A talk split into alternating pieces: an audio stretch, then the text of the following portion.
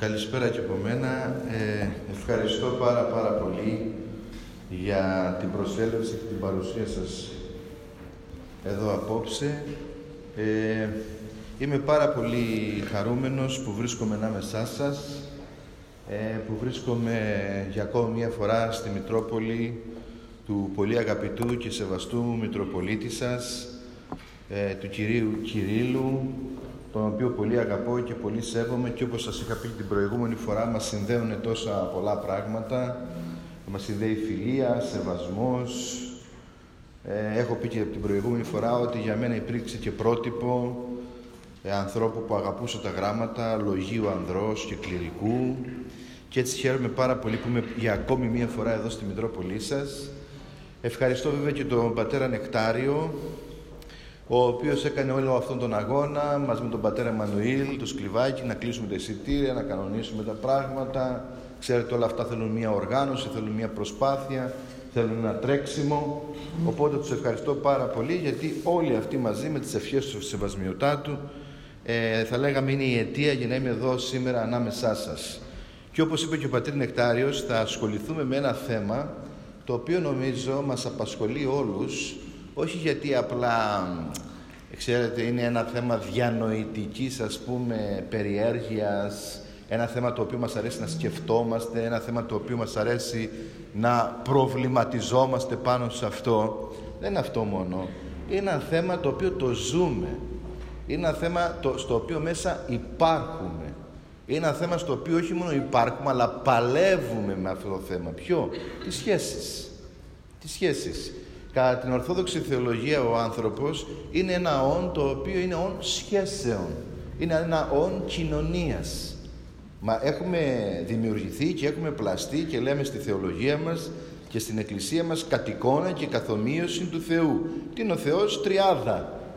Δεν είναι μονάς που σημαίνει ότι εφόσον ο Θεός είναι τριάδα, δηλαδή είναι μια κοινωνία σχέσεων, ε, ρόλων, ε, που κοινωνούνται καθημερινά μέσα στην αγάπη και στην ενότητα, κατά τον ίδιο τρόπο και εμείς αφού είμαστε πλασμένοι κατ' εικόνα Θεού, είμαστε ε, όντα και παρουσίες που ζούμε, υπάρχουμε και ολοκληρωνόμαστε μέσα στις σχέσεις. Δεν μπορεί ο άνθρωπος να ζήσει μόνος του. Δεν μπορεί ο άνθρωπος να μην βρίσκεται μέσα σε μια κοινωνία.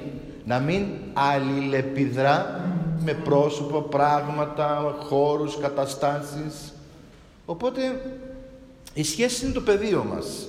Είναι ο χώρος μας, μέσα στο οποίο καλούμαστε να διακονήσουμε αυτό που λέγεται ελευθερία του ανθρώπου. Ξέρετε ο άνθρωπος, και εδώ είναι μια, θέλει, αυτό χρειάζεται μια υπογράμμιση και μια προσοχή, ο άνθρωπος, ξέρετε, είναι ελεύθερος. Δηλαδή, εάν κάτι τον διαφοροποιεί από τις υπόλοιπες βιολογικές μονάδες, δεν είναι ότι έχει νόηση, ότι έχει μυαλό, ότι έχει λογική, γιατί μορφές λογικής νοήσεως έχουν και τα υπόλοιπα έμβια ως όντα.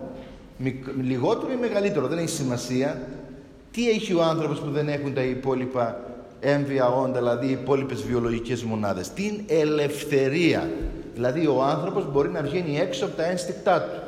Ο άνθρωπος μπορεί να ξεπερνάει τα ένστικτά του, να τα μεταμορφώνει, να τα μεταπλάθει τα ένστικτά του. Ο άνθρωπος μπορεί να επιλέγει, να κρίνει. Αυτό δεν μπορεί να το κάνει ένα ζώο. Αυτή όμως η ελευθερία, προσέξτε, δεν είναι, δεν είναι καθολική ελευθερία. Δηλαδή δεν είμαστε απεριόριστα ελεύθεροι. Ο, ο μόνος που έχει την απόλυτη ελευθερία, την ακέραιη, την ολόκληρη, την απόλυτη την έχει μόνο ο Θεός. Ο άνθρωπος τι ελευθερία έχει; Ο άνθρωπος έχει μια σχετική ελευθερία. Από τι δεσμεύεται η ελευθερία μας; Δεσμεύεται από, τις, από τις γονεϊκές μας ας πούμε καταβολές και καταγραφές αρχίζουμε και ξέρουμε από τις πατέρες της Εκκλησίας μας ήδη από τους πρώτους αιώνες, δηλαδή ήδη από τον Άγιο Γρηγόριο τον Ίσης έχουμε καταγραφές, τον Γρηγόριο τον Παλαμά και σήμερα φτάνουμε σε ένα σύγχρονο γέροντα και όσιο της Εκκλησίας τον ε, Άγιο Πορφύριο ο οποίος τι λέει; Ότι ο άνθρωπος είναι μια κασέτα η οποία γράφει διαρκώς από την πρώτη στιγμή της συλλήψεώς του Δηλαδή ήδη από την ενδομήτρια ζωή καταγράφουμε μέσα μας εικόνες και παραστάσεις. Καταγράφουμε διαρκώς. Εάν η μητέρα μας ήθελε να μας κάνει και, και να μας συλλάβει με τον πατέρα μας, εάν ήθελε όντως τον πατέρα μας, αν είμαστε καρπός ενός έρωτα. Είμαστε καρπός μιας ανάγκης. Προκύψαμε απλά από μια αναγκαιότητα. Προκύψαμε απλά γιατί η μητέρα μας δεν μπορούσε να βγει από μια σχέση, οπότε αποδέχτηκε μοιραία να υπάρξουμε εμείς. Τον καιρό που έγινε η σύλληψή μας τι υπήρχε, αγάπη, υπήρχε η ένταση. Υπήρχε αγάπη ή υπήρχε μια αναγκαιότητα και συμβατικότητα; Καταγράφονται και αυτά μέσα μας. Δηλαδή φανταστείτε να είσαι ένα, ένα παιδί το οποίο είσαι καρπός ενός έρωτος, μιας αγάπης, μιας εκστατικότητας, μιας θελήσεως που λέει θέλω, θέλω με αυτόν τον άνθρωπο να, να, να μοιραστώ ας πούμε πράγματα και να, να βγει ένα παιδί. Φαντάσου όμως κιόλας να είσαι ένα παιδί το οποίο ας πούμε είσαι αποτέλεσμα μιας αναγκαιότητας, μιας τυχαιότητας, μιας συμβατικότητας. Τι βιώνεις τότε μέσα σου μία ζωή; Μία ζωή το βιώνεις αυτό. Γιατί έχει προημιακά, δηλαδή παρθενικά, εισαγωγικά, έχει γραφτεί, καταγραφτεί μέσα σου αυτό. Τι βιώνεις; Βιώνεις ότι είσαι ένα πρόβλημα. Ε; Ότι ήρθες σε μία σχέση ως πρόβλημα. Σε κράτησαν γιατί δεν μπορούσαν να κάνουν αλλιώς. Είσαι το πρόβλημά τους. Ή βιώνεις μία κατάσταση διαρκούς απόρριψης. Αργότερα στη ζωή σου θα έχεις άγχος, θα έχεις πανικούς, θα έχεις πράγματα, ε; Δεν θα μπορείς να συμφιλιωθείς με την ύπαρξη, με τον εαυτό σου. Μια ζωή θα παλεύεις να συμφιλιωθείς με αυτό που είσαι και ποτέ δεν θα μπορείς να αγαπήσεις αυτό το οποίο είσαι. Γιατί; Γιατί κάπου παρθενικά, κάπου αρχαϊκά, κάπου εκεί στις αρχές ξεκίνησες ε, με μία αίσθηση ας πούμε, μία αποδοχής, δεν ήσουν το αποδεκτό κομμάτι μία ζωής. Γιατί το λέμε αυτά, για να δείξουμε ότι η ελευθερία του ανθρώπου είναι σχετική. Πώς θα με μεγαλώσουνε, πού θα μεγαλώσω, τι παιδεία θα πάρω, σε τι πολιτισμό θα βρεθώ. Έτσι. Λέει ο Άγιος, ο Αβάδο Ρόθεος λέει ότι δυο, δυο αδέρφια, δυο δίδυμα μεγαλώνουνε το ένα μεγαλώνει σε ένα σπίτι με τα γαλλικά του που λέμε και τα μπαλέτα του και με τις... Ε, σήμερα θα μπορούσαμε να πούμε χίλια δύο πράγματα και το άλλο μεγαλώνει σε ένα πορνείο. Το ένα ακούει ωραίες λέξεις, ωραίες εκφράσεις, βιώνει ωραίες παραστάσεις και το άλλο έχει παραστάσεις βιαιότητας, σκληρότητας, άγχους ας πούμε και όλα αυτό. Είναι λέει δυνατόν ποτέ ο Θεός να κρίνει αυτά τα δύο πλάσματα με τον ίδιο τρόπο; Την ίδια ελευθερία έχουνε; Τις ίδιες επιλογές έχουνε, τις ίδιες ευκαιρίες έχουνε. Δεν έχουνε, οπότε τι γίνεται; Ο άνθρωπος είναι σχετικά ελεύθερος και όχι απόλυτα. Η απόλυτη ελευθερία ανήκει μόνο στο Θεό. Αυτή όμως η σχετική ελευθερία είναι τόσο ικανή και φτάνει θα λέγαμε λαϊκά, μας φτάνει, μας αρκεί για να μπορούμε να μετατρέψουμε και να αλλάξουμε τη ζωή μας. Φτάνει. Αυτό το κομμάτι το οποίο έχουμε αυτό το κομμάτι το σχετικό το οποίο μας δίνεται είναι ικανό κομμάτι για να μπορέσουμε να διαχειριστούμε, να μεταμορφώσουμε, να μεταπλάσουμε τη ζωή μας. Το ζητούμενο δεν είναι να αλλάξεις τις πληγές σου. Το ζητούμενο της ζωής δεν είναι να αρνηθείς τα τραύματα. Η θεραπεία δεν είναι εξάλληψη του τραύματος που με συνοδεύει μια ζωή. Αυτό μπορεί να μην γίνει ποτέ. Έτσι. Μπορεί να μην γίνει ποτέ και δεν είναι το άγχος μου να εξαφανίσω τα προβλήματά μου. Το πρόβλημα δεν είναι που έχω προβλήματα. Η ζωή είναι με προβλήματα. Αυτό δεν είναι πρόβλημα. Δεν είναι πρόβλημα ότι έχω πληγές. Το θέμα είναι και η θεραπεία έγκυται όχι στο να τα εξαφανίσω, αλλά στο να μάθω να τα διαχειρίζομαι στη ζωή μου. Δηλαδή να μάθω να ζω με το σταυρό μου σε σημείο που να μην ακυρώνει τη ζωή, το τραύμα να μην είναι πιο μεγάλο από την ψυχή μου, το τραύμα να μην είναι πιο μεγάλο από τις επιλογές μου. Δηλαδή μπορεί ποτέ ένας άνθρωπος ο οποίος έχει μια πληγωμένη αυτοπεποίθηση και μια πληγωμένη αυτοεικόνα, ο οποίος φοβάται να πάρει πρωτοβουλίες, δεν ρισκάρει, δεν εκφράζει τη γνώμη του, δεν λέει αυτό το οποίο νιώθει, έχει δηλία στην κοινωνικότητά του ή στη διεκδίκηση των επιθυμιών του. Δεν λέει αυτό μ' αρέσει, αυτό θέλω. Δεν το λέει, φοβάται στους φίλους, στις σχέσεις του.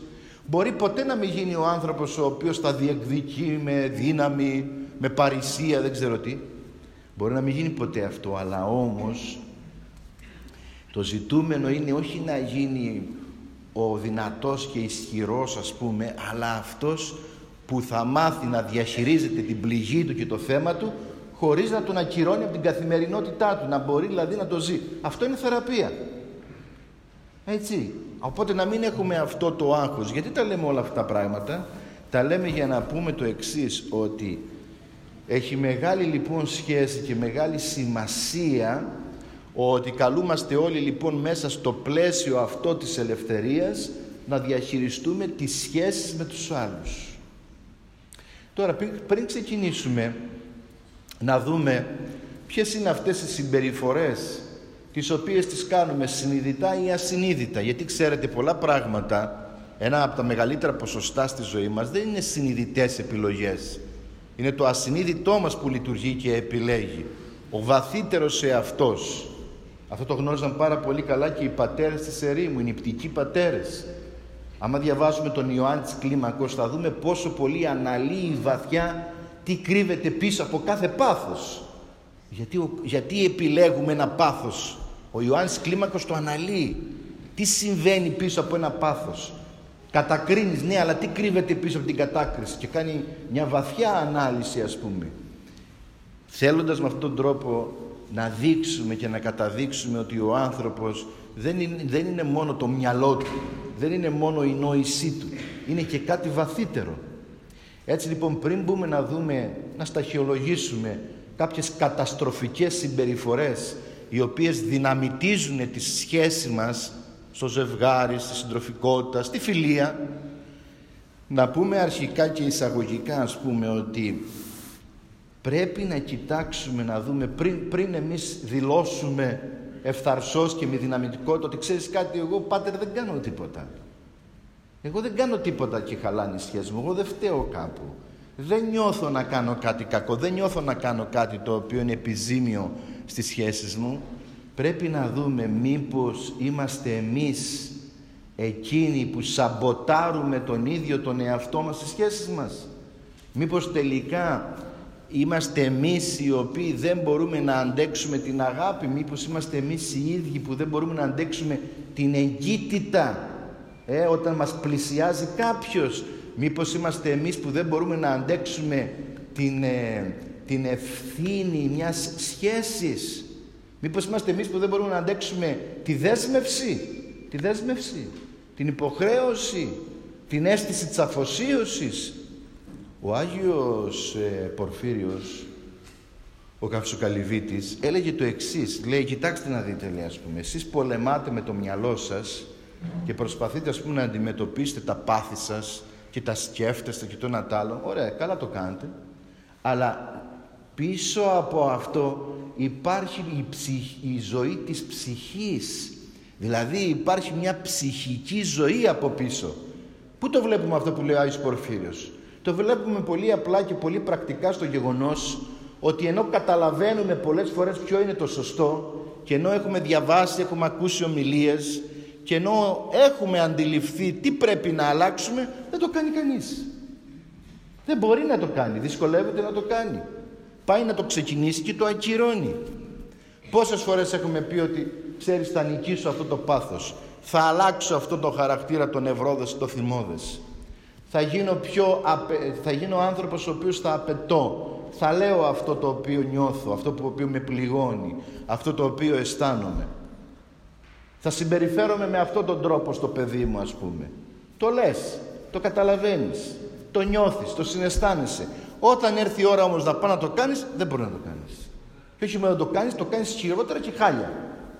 Ε, πόσες φορές έχουμε πει ότι θα ξεκινήσουμε δίαιτα από Δευτέρα; Δεν ξεκίνησε κανείς.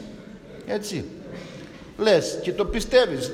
Πότε, πότε; Όταν φας τις κάσες, όταν έχεις φάει και δεν μπορείς να ηρεμήσεις, όταν πλέον νιώθεις αυτή την ασφυξία και την, την, την πνιγμονή, λες δεν πάει άλλο. Πας να, να βάλεις το πρωί τα παπούτσια σου, λες τελείωσα από αύριο. Εγώ τελείωσα ας πούμε, έτσι. Και το πιστεύεις και το λες και το βλέπεις. Σας λέω τώρα ένα χαριτωμένο απλό, το οποίο όμως το έχουμε βιώσει λίγο πολύ όλοι, για να καταλάβουμε και τα πιο σύνθετα μετά. Και όμως την άλλη μέρα, ενώ έχεις πει και έχεις κάνει, μόλις το χωνέψεις αυτό που έφαγες, ξανά. Και σου λέει άλλος πριν από λίγο πάλι δεν έτρωγες. Πριν από λίγο δεν έλεγες εντάξει να φας. Κι όμως. Αυτό τώρα το απλό φανταστείτε το στα πάθη, τα οποία είναι σύνθετα, πολυσύνθετα, βαθιά ριζωμένα μέσα μας. Ε, πόσο δύσκολο είναι αυτά τα πράγματα να αλλάξουν. Γιατί ακριβώς ο άνθρωπος δεν είναι μόνο το μυαλό του, είναι και η ψυχική ζωή του. Δηλαδή, εσύ μπορεί να λες ότι εγώ θέλω να παντρευτώ, ότι εγώ θέλω κάποιον, δεν βρίσκω καλή κοπέλα. Ξέρετε, οι μισοί άντρες λένε δεν υπάρχουν καλές κοπέλες και οι μισές κοπέλες λένε δεν υπάρχουν καλά αγόρια, καλοί άντρες. Έτσι, δεν υπάρχουν ας πούμε. Και μάλιστα είναι και της εκκλησίας το πιο συχνό το φαινόμενο είναι πάτερ, κάνε προσευχή να βρω άντρα. Έτσι. Αυτό είναι πολύ συχνή. Δηλαδή, μια από τις προσευχές οι οποίες εξητούνται από ένα ιερέα, ας πούμε, έτσι, είναι ότι πάτερ κάνε μια προσευχή να βρω κάποιο καλό παιδί που δεν υπάρχουν. Καταλαβαίνετε ότι αυτό είναι ένα ψέμα στην πραγματικότητα. Εάν λοιπόν πολλές φορές δεν μπορώ πουθενά να βρω είναι το γεγονός ότι μπορεί με το μυαλό μου να κάνω δηλώσεις ότι θέλω, ότι επιθυμώ αλλά μέσα μου αναστέλω όλες αυτές τις δηλώσεις και όλες αυτές τις καταστάσεις σαμποτάρω ο ίδιος τον εαυτό μου και δεν κάνω τίποτα. Το ίδιο και στο μοναχισμό. Ξέρετε πώς έχουν δηλώσει να γίνουν μοναχοί; Πόσοι γυρίζουν τα μοναστήρια, πόσοι πάνε από εδώ, πάνε από εκεί και πουθενά δεν κάθονται; Έτσι. Πάντα θα βρουν μια αιτία, πάντα θα βρουν μια πρόφαση. Το ένα μοναστήρι τους φαίνεται ότι τους πνίγει, το άλλο έχει πολλή υγρασία, το άλλο είναι αυστηρό, το άλλο είναι πολύ φιλελεύθερο, το άλλο είναι έτσι, το, το ίδιο και στις σχέσεις. Ο ένας κοντός, ο άλλος φαλακρός, ο άλλος χοντρός, ο άλλος μιλάει πολύ, ο άλλος δεν μιλάει καθόλου. Στις προάλλες με είχε βρει μια κυρία, μου λέει πάντα τον άντρα μου δεν τον αντέχω, μου λέει. Δεν τον εμπορώ άλλο, τους λέω γιατί λέω σε βρίζει, μου λέει όχι δεν με βρίζει. Λέω γιατί λέω σε υποτιμάς, σε κακοποιεί λεκτικά, λέει όχι, όχι, όχι. Λέω πίν, είναι τζογαδόρος, λέει όχι. Λέω αυτός είναι ιδανικός, λέω. Πολύ ωραίος. λέει, εγώ δεν τον μπορώ, λέω. Ε, τι έχει ρε παιδί, δεν τον μπορώ. Μου λέει είναι πάρα πολύ ήσυχος. δεν τον εμπορώ, μου λέει. Εκεί μου λέει που τον εβάζω, εκεί κάθεται. τον αφήνω, μου λέει κάπου και το ξημερώνεται. Άμα του βάλεις μου λέει να φάει, τρώει. Άμα δεν του βάλεις, δεν τρώει. Του λέω να μαγειρέψω, αυτό λέει βεβαίως. Του λέω το άλλο, μου λέει ναι. Φεύγω, λέει, πάω μία βόλτα λέει, με τις φίλες μου, γυρνάω, λέει, στρατο... με, με σύλλικη κυρία, γυρνάω, μου λέει, μετά το βράδυ και λέω ότι τέτοια ώρα που γυρνάω θα μου πει κάτι. Θα κάνει μια σκηνή ζήλιας. Λίγο θα μου φωνάξει. Και μπαίνω μέσα, λέει, καλώς την, πέρασες καλά. Ε, ούτε ζηλεύει, ούτε διεκδικεί, μου λέει.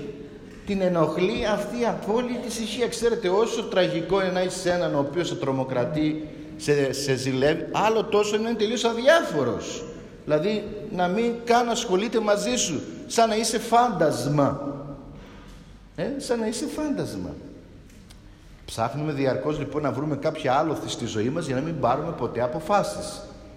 Πότε να μην πάρουμε αποφάσεις. Και ξέρετε, συνεχίζοντας αυτό που έλεγε ο Άγιος Πορφύριος, ότι, τι έλεγε ο Άγιος Πορφύριος, έλεγε επίσης, όταν λέει πάρεις μία απόφαση να αλλάξεις κάτι από τον εαυτό σου να, και το πεις λέει το δηλώσεις, να ξέρεις την ίδια στιγμή ο αντίθετος λέει αυτό σου σε σαμποτάρει, στα φέρνει ανάποδα, σου βάζει τρικλοποδιές για να μην το κάνεις, για να μην υπάρξει αλλαγή. Γιατί τον εαυτό μας τον φοβίζει η αλλαγή. Έχουμε μάθει με έναν τρόπο ζωής, ας είναι και αρρωστημένος, μη σας φαίνεται παράξενο, ας είναι και αρρωστημένος. Ξέρετε πόσα, πόσα ε, άτομα είναι, πόσα πρόσωπα είναι μέσα σε μια σχέση κακοποιητική. Προσέξτε, κακοποιητική. Και δεν φεύγουν από τη σχέση αυτή γιατί έχουν μάθει αυτή τη σχέση την κακοποιητική. Ξέρουν. Το πρωί με βρίζει, το μεσημέρι με δέρνει. Έχει πρόγραμμα. Το ξέρει. Και σου λέει άμα φύγω από αυτό δεν ξέρω τι θα γίνω, πού θα πάω, τι θα κάνω. Έτσι, εγώ το λέω το χαριτωμένα το μαλακώσω λίγο για να μην το σας ε, έτσι ψυχοπλακώσω. Λοιπόν, αλλά αυτή είναι μια πραγματικότητα. Δεν βγαίνουν από αυτές τις καταστάσεις. Αρρωστημένες καταστάσεις και δεν βγαίνουν. Διότι τον άνθρωπο, τον άνθρωπο, ε, τον τρομάζουν οι αλλαγές. Τον αγχώνουν το άγνωστο, το αύριο, το μετά. Εκεί. Και ας είναι και χάλια. Ας είναι και χάλια. Έτσι. Λοιπόν, το πρώτο λοιπόν είναι να δούμε ε, μήπως εμείς οι ίδιοι είμαστε αυτοί που σαμποτάρουμε τον εαυτό μας. Το δεύτερο που θέλω να πω εισαγωγικά είναι ότι ε, έχει μεγάλη σημασία να καταλάβουμε ότι οι σχέσεις μας κάθε μέρα χτίζονται και κάθε μέρα γκρεμίζονται. Δηλαδή είναι βασικό να καταλάβεις ότι ο άλλος δεν είναι αυτονόητο, δεν είναι αυτονόητος, δεν είναι δεδομένος. Εάν στη σχέση μέσα πιστέψεις ότι επειδή κάποτε με αυτόν τον άνθρωπο εγώ παντρεύτηκα, ερωτεύτηκα, ερωτεύτηκα σας λέω εγώ, τον αγάπησα, παράφορα σας λέω, εγώ βάζω την πολύ καλή ιδεαλική, ας πούμε, ιδεαλιστική κατάσταση. Τον ερωτεύτηκα, αγαπηθήκαμε, πράγματι, πολύ ωραία. Εάν όμως αυτόν τον άνθρωπο, επειδή τον παντρεύτηκα, θεωρήσω ότι τώρα αυτονοήτως και χωρίς να κάνουμε τίποτα, με έναν αυτονόητο δεδομένο τρόπο είναι ο άντρας μου για πάντα και η γυναίκα μου για πάντα, είναι κατεστραμμένη σχέση. Τη σχέση πρέπει κάθε μέρα να τη κτίζω και υπάρχει και η επικινδυνότητα κάθε μέρα να την κρεμίζω. Ο άνθρωπος που συνήθως στεριώνει, προσέξτε το αυτό, στις σχέσεις αυτές τις, και στις σχέσεις μας με το Θεό στεριώνουμε εκεί που συνήθως αφισβητούμε. Εκεί στεριώνουμε. Γιατί; Γιατί; Διότι εκεί ε, επαναθεωρούμε κάνουμε μία αναθεώρηση των αποφάσεών μας δηλαδή αναθεωρώ γιατί μένω με αυτόν τον άνθρωπο καλά εγώ τον παντρεύτηκα στα 20 στα 25 μα τώρα είμαστε 40 δεν είμαστε οι ίδιοι Έχουμε αλλάξει. Άλλες ανάγκες τότε, άλλες ανάγκες τώρα. Εγώ έγινα παπάς στα 20, μα τώρα είμαι 45-46. Έχουν αλλάξει τόσα πράγματα. Δεν είμαι ο ίδιος. Εάν θεωρήσω την ιεροσύνη μου δεδομένη αυτονόητη που δεν πρέπει να τη διαχειρίζομαι, να την δουλεύω εσωτερικά, πνευματικά σε σχέση με το Θεό, σε σχέση με τον εαυτό μου, το ίδιο και στο γάμο μου, τότε θα μείνει ένα νεκρό κέλυφος χωρίς να πάλετε μέσα η ζωή. Πρέπει να αναθεωρώ και να λέω τώρα γιατί είμαι κληρικός, τώρα γιατί μένω στην εκκλησία, τώρα τι νόημα έχει σχέση μου με το Θεό; Το ίδιο μέσα στη, στην σχέση του ανδρογίνου. Για ποιο λόγο είμαι μαζί με αυτόν τον άνθρωπο; Τι έχει αυτός ο άνθρωπος που μου δίνει τη χαρά, την, ε, την ευτυχία; Σίγουρα δεν έχει την τελειότητα. Σίγουρα δεν είναι τέλειος, αλλά έχει ένα, δύο, τρία πράγματα που για μένα είναι σημαντικά. Έχει και ένα, δύο, τρία στραβά, αλλά δεν έχει σημασία. Δεν έχει σημασία. Σημασία έχει ότι εγώ έχω επιλέξει να είμαι μαζί με αυτόν τον άνθρωπο. Εάν όμως τον θεωρήσω αυτονόητο, θα τον χάσω. Και εμείς τις περισσότερες φορές, στα περισσότερα ζευγάρια, κάνουμε αυτό πράγμα. Δηλαδή, θεωρούμε ότι έχουμε δέσει το γάιδαρό μας, ότι αυτή τώρα είναι η γυναίκα μας, αυτός είναι ο άντρας μας και κάνουμε οτιδήποτε αντιαισθητικό, ε, ε, θα λέγαμε έτσι μια κατάσταση ας πούμε αυτό που θα ονομάζαμε που απομυθοποιεί, απομαγεύει την εικόνα μας, την παρουσία μας για να το φτάσουμε στον άλλο σε μια κατάσταση να χαθεί όλη αυτή η ομορφιά. Δεν προσέχουμε πώς δινόμαστε, δεν προσέχουμε πώς μιλάμε, δεν προσέχουμε πώς συμπεριφερόμαστε, δεν προσέχουμε, δηλαδή τελείως αφινόμαστε εγκατελειμμένα τοπία, τελείως, γιατί θεωρούμε ο άλλος είναι δεδομένος. Είναι η γυναίκα μου θα με βλέπει έτσι. Είναι ο άντρας μου θα με βλέπει έτσι. Χάνω όλη αυτή την μαγεία που έχει η ανθρώπινη σχέση που πρέπει μέσα της να διαχειρίζεται το γεγονός της έκπληξης. Γιατί η Εκκλησία άραγε έχει ένα τόσο πλούσιο εορτολόγιο. Γιατί από την αρχή της ύπαρξής της η Εκκλησία διάνθησε το βίο της με τόσες εορτές, καθημερινές εορτές; Γιατί συνέλαβε την ανάγκη του ανθρώπου να σπάει τη ρουτίνα, την επανάληψη, την βαρεμάρα και ακιδεία που λέει ο Ντοστογεύκη ότι είναι ικανή να μας καταπιεί συνέλαβε ότι πρέπει να το σπάει αυτό με μία εορτή, δηλαδή να διανθίζει τον βαρετό επαναλήψιμο χρόνο με ένα εκστατικό γεγονός νοήματος. Γι' αυτό είναι γεμάτο εορτές. Δεν ξέρω εδώ πέρα στη Ρόδο τι κάνετε, Αλλά κάτω στην Κρήτη, αν έρθετε, θα δείτε ότι ανα πάσα στιγμή κάθε χωριό έχει μια γιορτή. Σε σημείο που να φτάσει να γελάς. Δηλαδή, γιορτή της Καρπούζας, γιορτή της Ρακής, γιορτή της Αρικόπιτας, γιορτή της, παπα... της Πατάτας, γιορτή του Σαλίγκαρου, γιορτή, ό,τι μπορεί να φανταστείτε. Ό,τι μπορεί να φανταστείτε. Ξεκίνησε ένας και έκανε, το, το... Ξεκίνησε και έκανε ένας το... τη γιορτή του κρασιού, που έστεκε αυτό κάπου, και σου λέει ο καθένας κάνει μια γιορτή. Ευκαιρία να πίνουμε και να τρώμε, ας πούμε. Έτσι, και να γιορτάζουν. Γιατί γίνεται όμως αυτό, Γιατί, Γιατί ακριβώς ο άνθρωπος έχει την ανάγκη να διανθίζει και να χρωματίζει την καθημερινότητα του βίου του με εορτάσιμα γεγονότα που θα σπάνε τη ρουτίνα, που θα σπάνε την επαναληψιμότητα. Ε αυτό πρέπει να το κάνουμε και μέσα στο γάμο μας. Να έχουμε στο γάμο την έκπληξη, να έχουμε στο γάμο μέσα μια όμορφη παρουσία.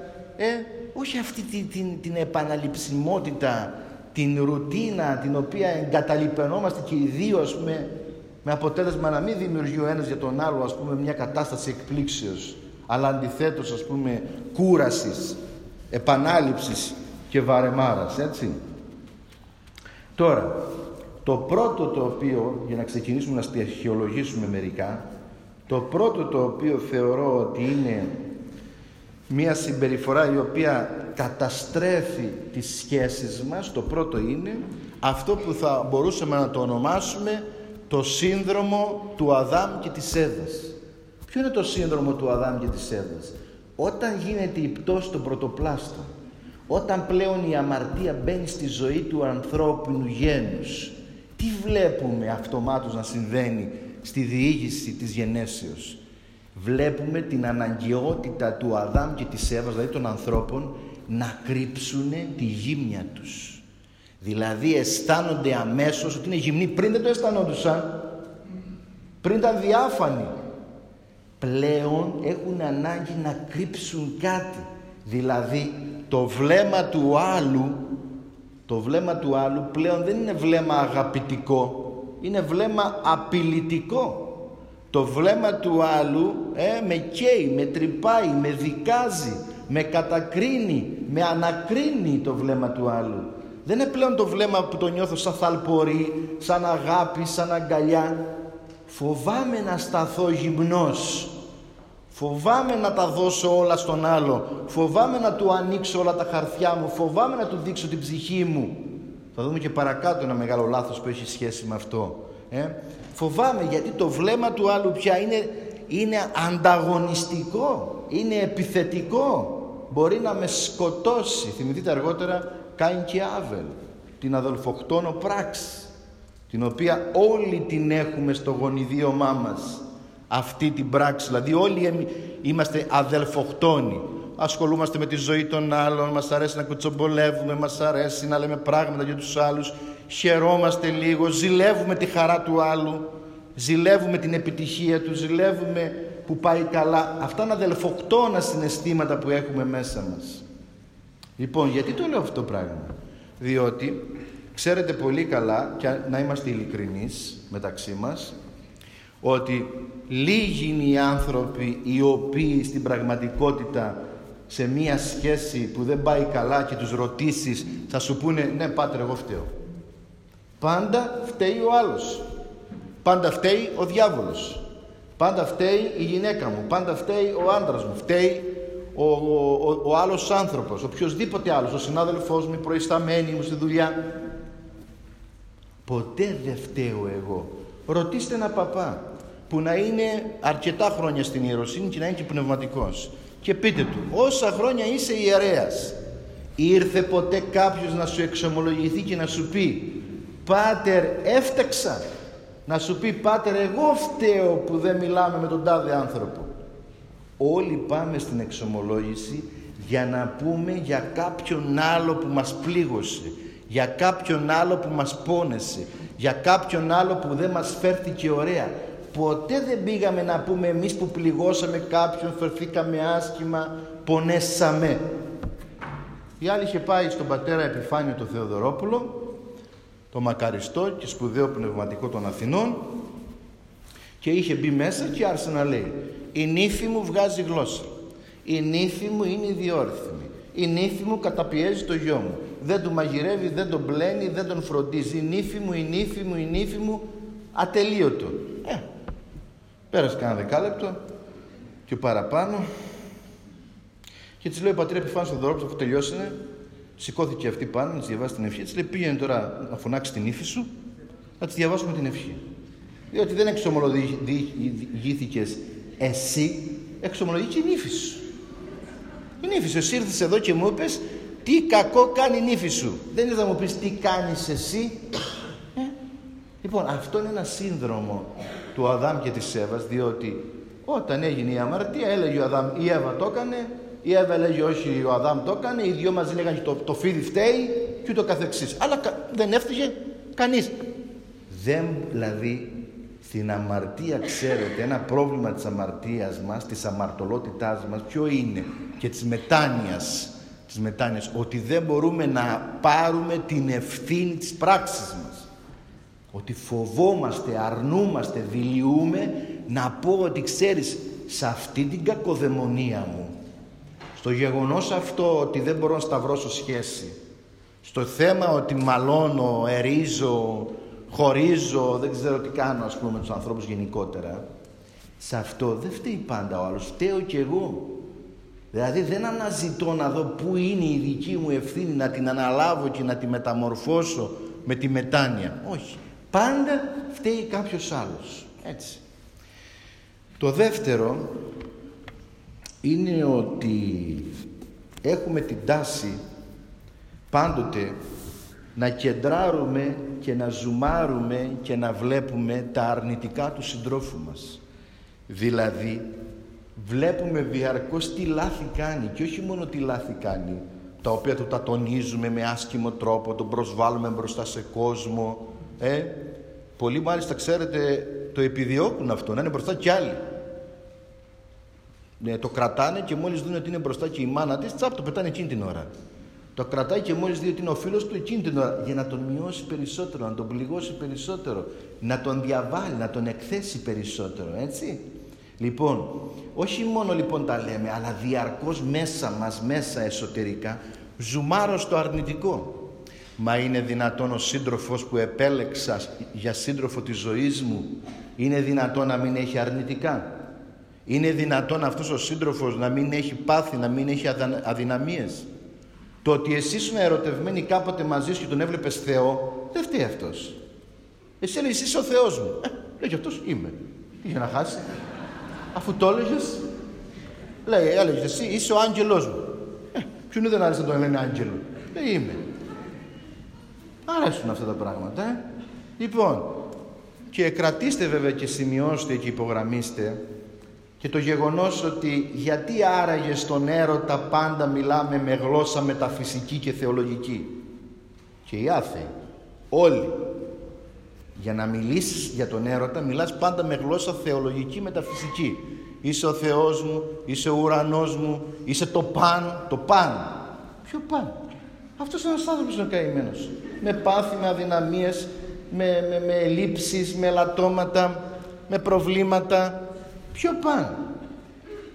Είδατε ότι κάθε φορά που κάνουμε μία σχέση το πρώτο, το πρώτο, από την πρώτη μέρα που το γνωρίζουμε τι του λέμε, για πάντα μαζί ε; του λέει θα είμαστε λέει για πάντα θες, φοβάσαι, φοβάσαι και έχεις πάντα μέσα σου την αίσθηση της προδοσίας.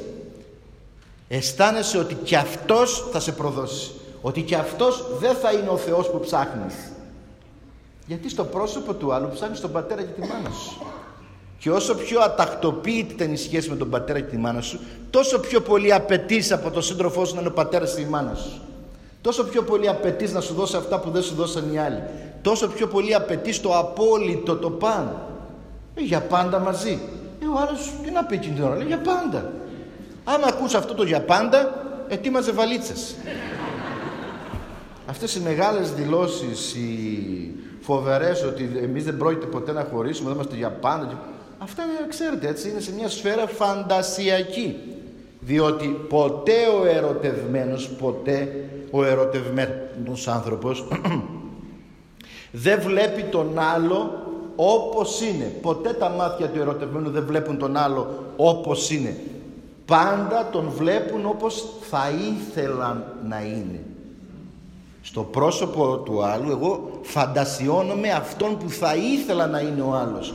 Ποτέ δεν βλέπω αυτό που είναι όμως στην πραγματικότητα. Γι' αυτό ξέρετε, στον έρωτα δεν με ενοχλεί τίποτα. Ροχαλίζει ο άλλος και νομίζω το ακούω τη, τη σονάτα του Μπαχ. Ε, ο άλλος ας πούμε δεν ξέρω έχει ιδιορυθμίσεις και εγώ τον θεωρώ ε, δεν μπορώ να καταλάβω. Γιατί; Αυτή η εξειδανίκευση, η αγάπη, η αγάπη, η οποία αγάπη χτίζεται πάνω στον έρωτα. Ο Άγιος Ιάννης ο Χριστός μας λέει ότι ο έρωτας είναι μια πρίκα, είναι μια πρικοδότηση του ανθρωπίνου γένους από το Θεό.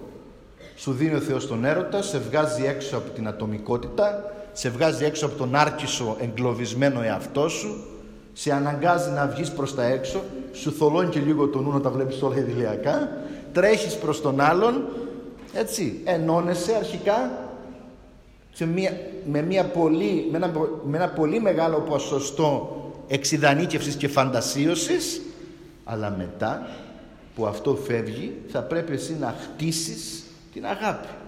Και η αγάπη είναι σταυρός, είναι θυσία. Η αγάπη είναι επιλογή. Επιλέγω να μείνω μαζί σου γιατί σ' αγαπώ, αλλά η αγάπη δεν έχει φαντασιώσεις. Η αγάπη δεν έχει φαντασίες, ούτε εξειδανικεύσεις. Η αγάπη λέει, σ' αγαπώ και ξέρω, γνωρίζω ότι έχεις ένα, δύο, τρία καλά, αλλά γνωρίζω ότι έχεις και ένα, δύο, τρία κακά. Αυτό είναι αγάπη. Και σ' αγαπώ όπως είσαι. Σ' αγαπώ και με τα καλά και τα κακά σου και τα δύσκολα, ε. Άλλωστε να ξέρετε ότι στο τέλος τέλος αυτά τα οποία μας ενώνουν βαθιά είναι τα σκοτάδια μας, δεν είναι οι αρετές μας. Ούτε τα κατορθώματά μας. Οι αγωνίες, τα κλάματα, οι οδυρμοί, η μοναξιά μας, ο φόβος του θανάτου, οι αγωνίες, τα παλέσματα, οι σταυροί μας, αυτά ενώνουν ένα ανδρόγυνο βαθύτερα. Οι αρετές, ποιες αρετές; Οι, τα κατορθώματά μας, ποια κατορθώματά μας; Η αγιότητά μας δεν υπάρχει, μόνο ο Θεός είναι Άγιος. Στο τέλος τέλος, αν δείτε τα ζευγάρια που αντέξανε στο χρόνο και ζήσανε μαζί πολλά χρόνια, είναι ζευγάρια που, που, που δεν ήταν τέλεια. Ήταν ζευγάρια που ο ένας έμαθε να σηκώνει και να διαχειρίζεται τα σκοτάδια του άλλου. Μου έλεγε μια γυναίκα που είχε χάσει τον άντρα, μου λέει: Πάτρε μου λείπει πολύ. Λέω: Σου λείπει το γέλιο, του λέει: Όχι, ο τρόπος που μαλώναμε. Ε, και είχε ένα ωραίο ποίημα εκεί πέρα ο Τάσος Λιβαδίτης. Που λέει κάπου εκεί σε ένα στίχο ότι όταν θα πεθάνουμε θέλω να μας βάλουν δίπλα. Στο νεκροταφείο, ε. Θέλω να μας βάλουν δίπλα. Να σηκώνουμε τη νύχτα να έρχομαι εκεί που είσαι να μαλώνουμε. Ε; Έτσι είναι οι άνθρωποι. Αυτό είναι αγαπιούνται, μαλώνουν, συγχωρούνται, παλεύουν, ενώνονται, τους ενώνουν οι πληγές τους, τους ενώνουν τα λάθη τους. Ε, ε, αυτό το πράγμα είναι ο άνθρωπος. Η μόνη αρετή δική μας, η μόνη δική μας αρετή είναι το έλεος και η αγάπη του Θεού. Πού πιστεύουμε εμείς στις αρετές μας, όχι, στο έλεος του Θεού. Στο έλεος του Θεού, εκεί πιστεύουμε. Ξέρετε ο άστος Υιός γυρνάει πίσω στο σπίτι του πατέρα του ακριβώς επειδή πιστεύει πολύ στον πατέρα. Ο άστος Υιός είναι πολύ πιστός. Ο μεγάλος γιος δεν πιστεύει καθόλου στο Θεό. Ο μεγάλος γιος ούτε πιστεύει στον πατέρα ούτε τον γνωρίζει τον πατέρα. Ο άστος γιος είναι πιστός γιατί; Διότι το ότι γυρνάει πίσω σημαίνει ότι γνωρίζει, ξέρει και πιστεύει στη μεγαλοκαρδία του πατέρα του. Ήξερε ποιος είναι ο πατέρας του και δεν γυρνάει πίσω επειδή πιστεύει στον εαυτό του, αυτό έχει κάνει χάλια. Δεν έχει τίποτα να δείξει τον πατέρα του. Πώς να πάει πίσω; Ο εαυτός του είναι ένα ρημαδιό.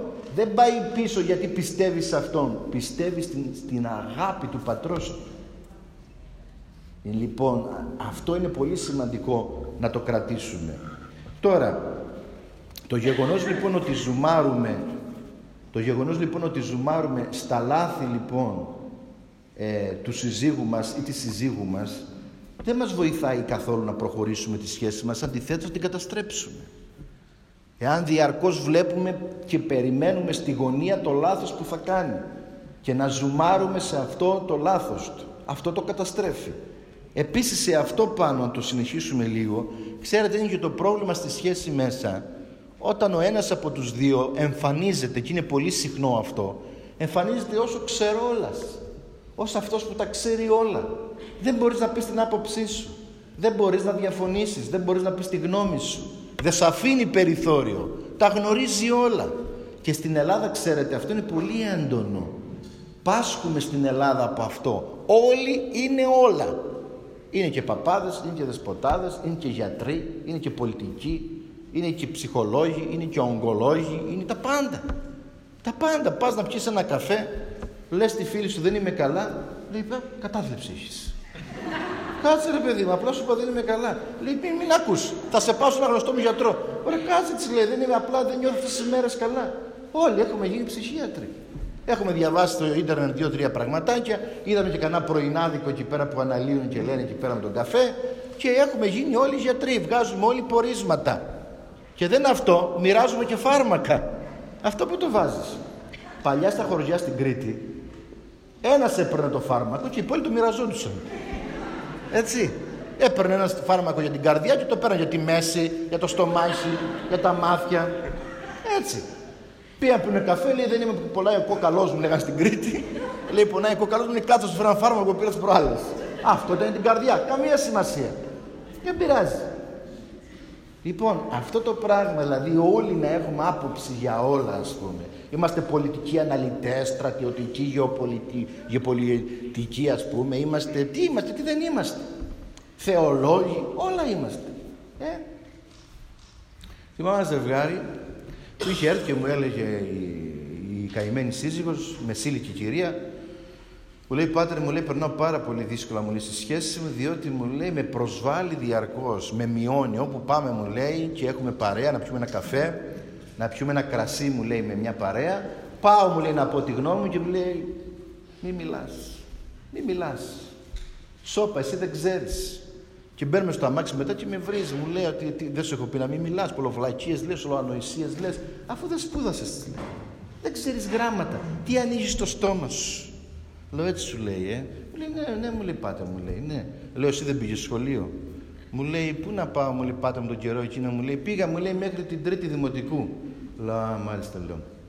Αυτός λέει μέχρι την τάξη πήγε, λέει, μέχρι την Τετάρτη. Και της έκανε το δάσκαλο. Έτσι που μου το έλεγε, λέω και εγώ θα έχει πάει στο Κέμπριτζ, στο Χάρβαρντ θα ήταν. Έτσι που μου το έλεγε. Γιατί μου έλεγε ότι σημεία. Και όμως αυτός πίστευε, έτσι, αυτός πίστευε ότι αυτός τα ξέρει όλα και όχι μόνο τα ξέρει, αλλά αυτός να μιλάει στις παρέες που είναι ο μορφωμένος. Καταλάβατε, που είναι ομορφωμένος. Τώρα, το ένα τέταρτο που έχω σημειώσει ε, είναι το γεγονός ότι έχουμε την απέτηση μέσα στις σχέσεις μας έχουμε την απέτηση με έναν τρόπο διεκδίκησης ο οποίος πολλές φορές δημιουργεί ρήξεις και εντάσεις ο άλλος, η γυναίκα μας ο άντρας αναλόγως πάντοτε να αισθάνεται, να νιώθει και να προλαμβάνει κατά κάποιο τρόπο να προλαμβάνει κατά κάποιο τρόπο αυτό το οποίο σκεφτόμαστε, αυτό το οποίο νιώθουμε, αυτό το οποίο θέλουμε. Και γίνονται μέσα στις σχέσεις τεράστιοι καυγάδες και εντάσεις. Γιατί κατεβάζεις μούτρα, έχεις μία ένταση και σου λέει άλλος τι έχεις, λέει δεν, δεν ξέρεις λέει, τι έχω. Ε, πού να ξέρω τι έχεις. Λέει δεν φαντάζεσαι, ε, πού να φανταστώ. Ξέρετε κάτι, δεν έχουμε παντρευτεί τον Άγιο Πορφύριο το διορατικό.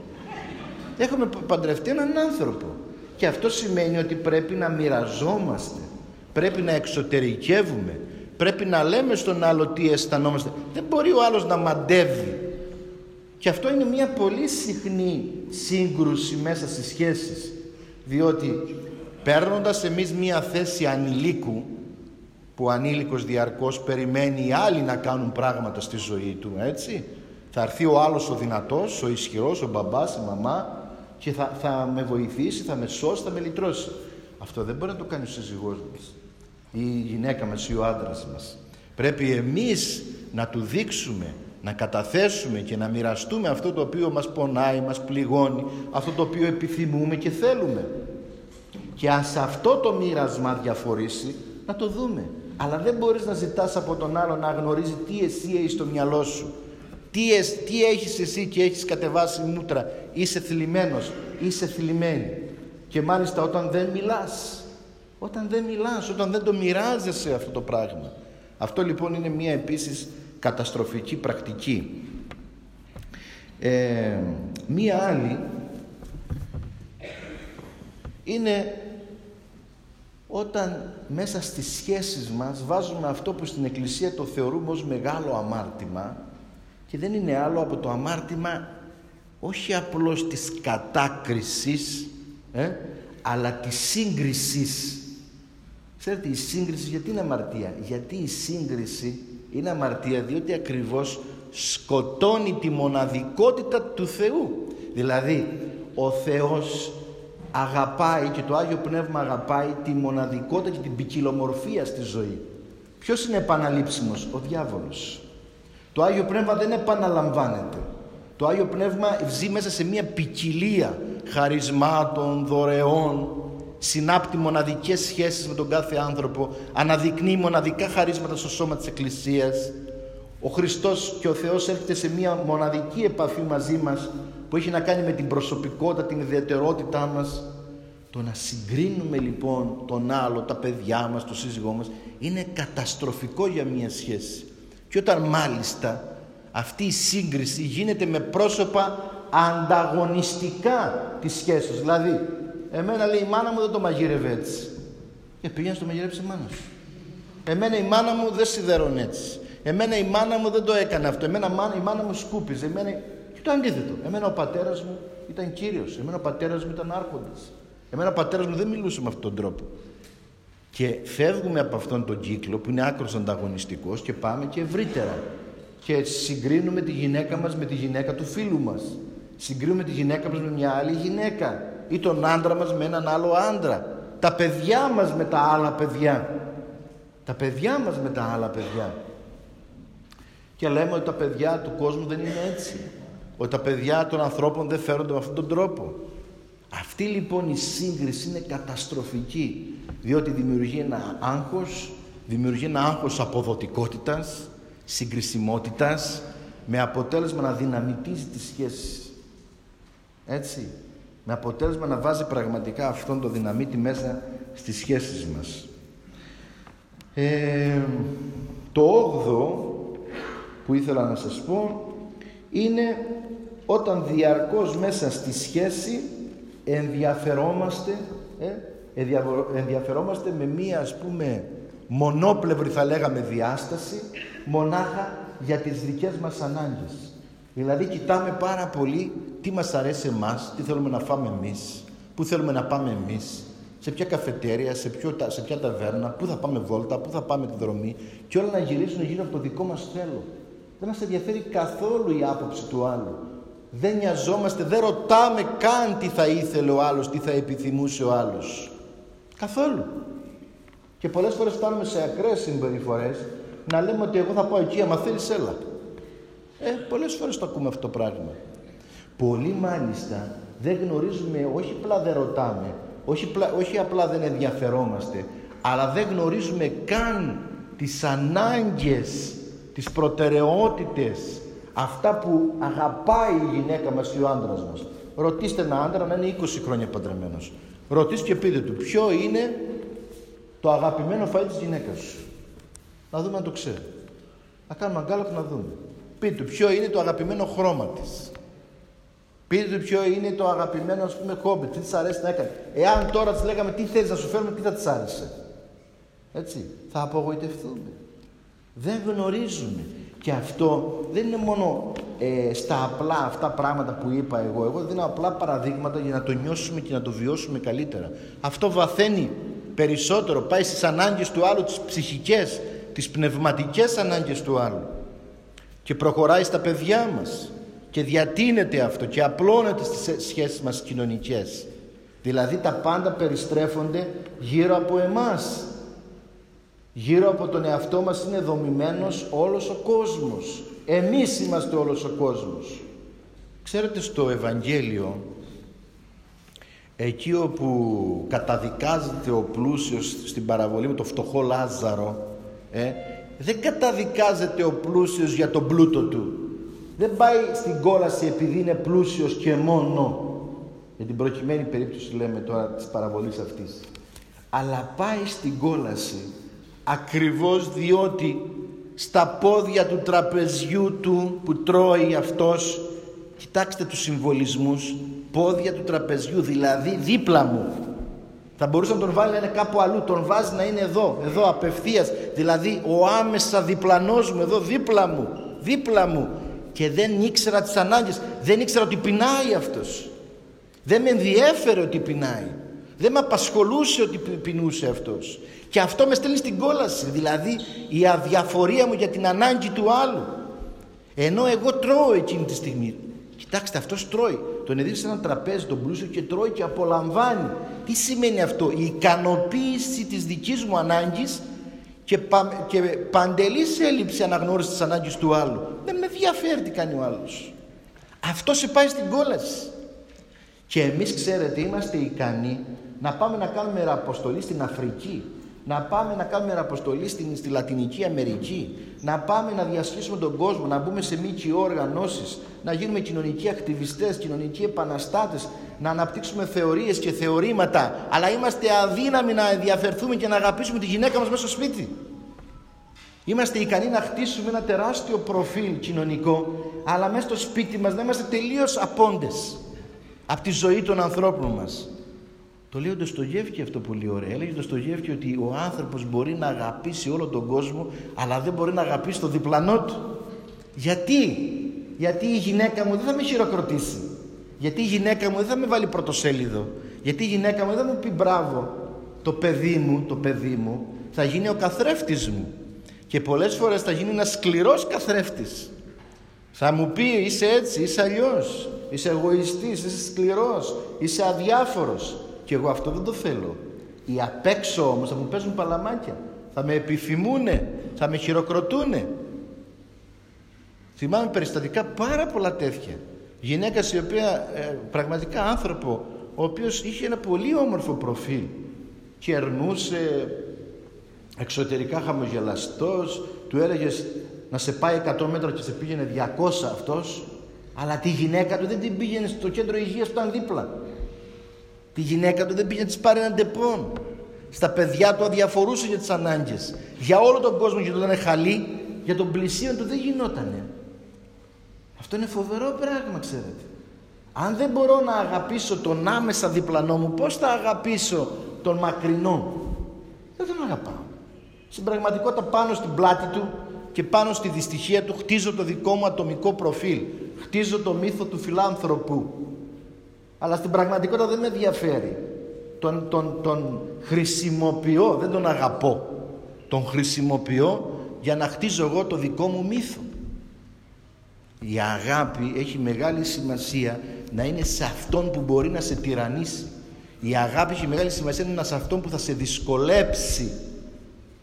Κοιτάξτε τι ωραία που το λέει στο γεροντικό. Λέει εκεί πέρα στο γεροντικό ότι είναι ένας μοναχός.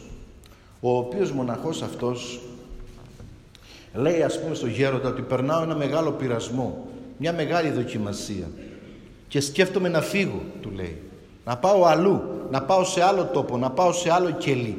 Και του λέει ο γέροντας, ο σοφός και Άγιος, του λέει να μην πας πουθενά.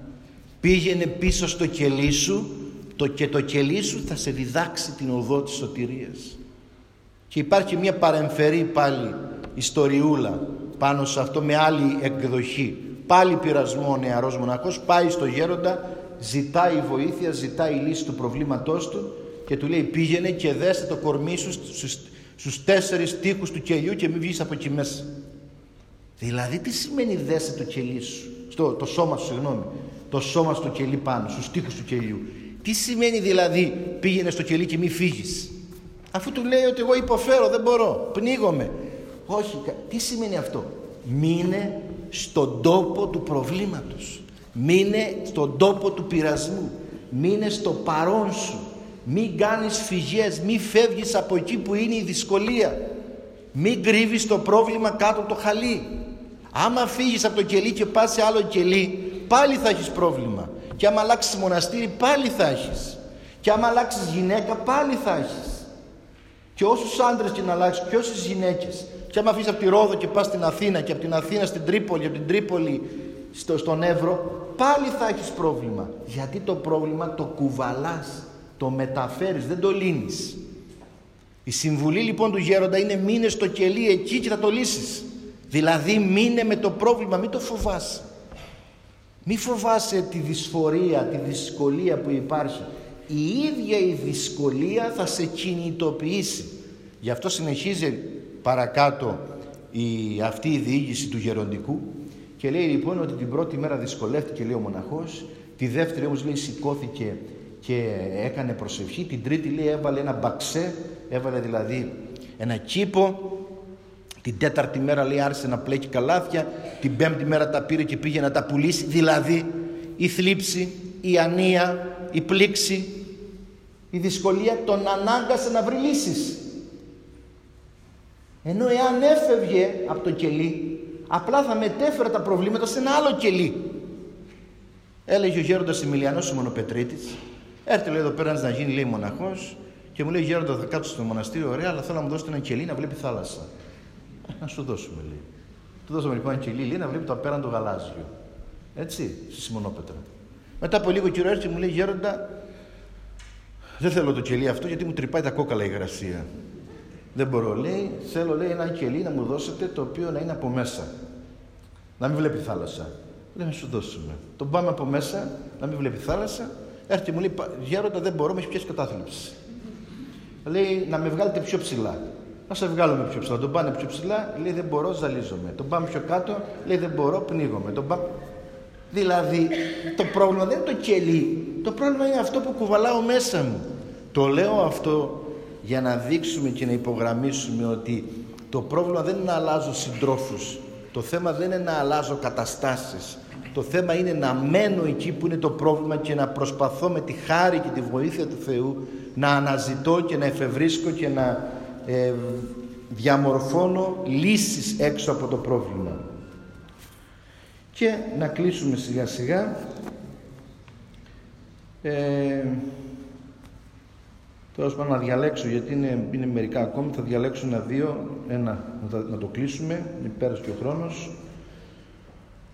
Ε, είναι επίσης καταστροφικό στη σχέση, ξέρετε, αυτή η άποψη που υπάρχει, η οποία από πίσω βέβαια κρύβει ανασφάλεια πάρα πάρα πολύ, η άποψη που λέει ότι ξέρεις κάτι στις σχέσεις, στις καλές σχέσεις, πρέπει τα πάντα να τα κάνουμε μαζί. Ε; Όλα πρέπει να τα κάνουμε μαζί. Αυτό είναι ο θάνατος. Δεν είναι η Ανάσταση της σχέσης. Διότι ε, ο κάθε άνθρωπος, όσο πολύ και να σε αγαπάει, όσο πολύ και να σε θέλει, ε, ο κάθε άνθρωπος έχει την ανάγκη και είναι η ιερή ανάγκη του δικού του χώρου και του δικού του χρόνου ο οποίος χρόνος θα λειτουργήσει υπέρ σου διότι θα σε ποθήσει θα σε αναζητήσει θα σε θελήσει όταν όλη η μέρα είσαι από πάνω του και γίνεις η σκιά του και δεν τον αφήνεις να πάει πουθενά και λες πού θα πας θα έρθω κι εγώ όχι να μην έρθεις λέει γιατί να μην έρθω Λέει, παιδί μου, δεν γίνεται να, όπου πηγαίνω να έρχεσαι, ας πούμε. Δεν γίνεται αυτό το πράγμα. Ε, τσουπ, πού είσαστε, λέει, έρχομαι κι εγώ. Άστον τον άλλο να πάρει μια ανάσα.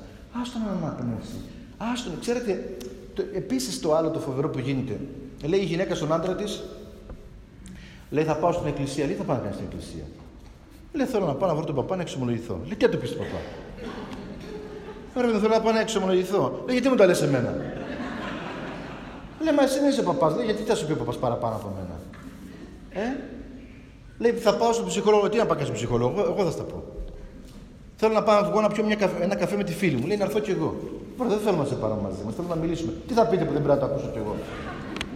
Και δώσ' του ξανά και δώσ' Αυτό, ξέρετε, πνίγει τις καταστάσεις. Διότι όλοι θέλουν το χώρο και το χρόνο τους. Και επίσης στη ζωή ο κάθε ένας έχει ένα ρόλο. Δηλαδή άλλος είναι ο ρόλος του συζύγου ή της συζύγου. Άλλος είναι ο ρόλος του πνευματικού μου. Άλλος είναι ο ρόλος του ψυχολόγου, του γιατρού, της φίλης μου. Άλλο ρόλο. Υπάρχει πιο μεγάλο και πιο τραγικό λάθος αυτό που λένε πάρα πολύ. Λέει, εγώ λέει με την κόρη μου είμαστε φίλες. Ποιος σου είπε ότι σε θέλει φίλη; Σου είπε κανείς το παιδί έχει ανάγκη να είσαι φίλη, φίλη του. Το παιδί αν θέλει φίλες θα τις κάνει στη γειτονιά και στο σχολείο. Εσένα σε θέλει μάνα του. Ο ρόλος, ο ρόλος σου είναι να είσαι η μητέρα του, όχι η φίλη. Το κατά τον ίδιο τρόπο λοιπόν, ο καθένας έχει το ρόλο του. Αυτός είναι ο φίλος του άντρας σου. Θα πούνε πράγματα που λένε οι φίλοι, που λένε οι άντρες. Δεν πρέπει να έχουμε αυτή την κτητικότητα, αυτή την, την αίσθηση να ελέγχουμε τα πάντα. Να θέλουμε όλα να τα ελέγχουμε, όλα να είναι υπό τον έλεγχό μας, τίποτα να μην μας ξεφύγει. Γιατί αυτό τι κάνει στο τέλος, αυτό στο τέλος μας πνίγει. Επίσης το άλλο είναι να μην δημιουργούμε ενοχές στο σύντροφό μας. Να χαιρόμαστε με τη χαρά του. Εμείς μόλις δούμε τον άλλο να γελάει, θέλουμε να το χαλάσουμε. Του δημιουργούμε ενοχές. Ξυπνάει το πρωί ο άλλος και γελάει και λέει μπα, γελάς. Λέει να μην γελάω. Λέει τι καλό βλέπεις. Ε, αμέσως ενοχή. Δεν άνθρωπε μου, χαμογελάω. Λέει τέλος πάντων, πάει μια βόλτα, θέλει να πάει μια βόλτα, να βγει πιει ένα καφέ.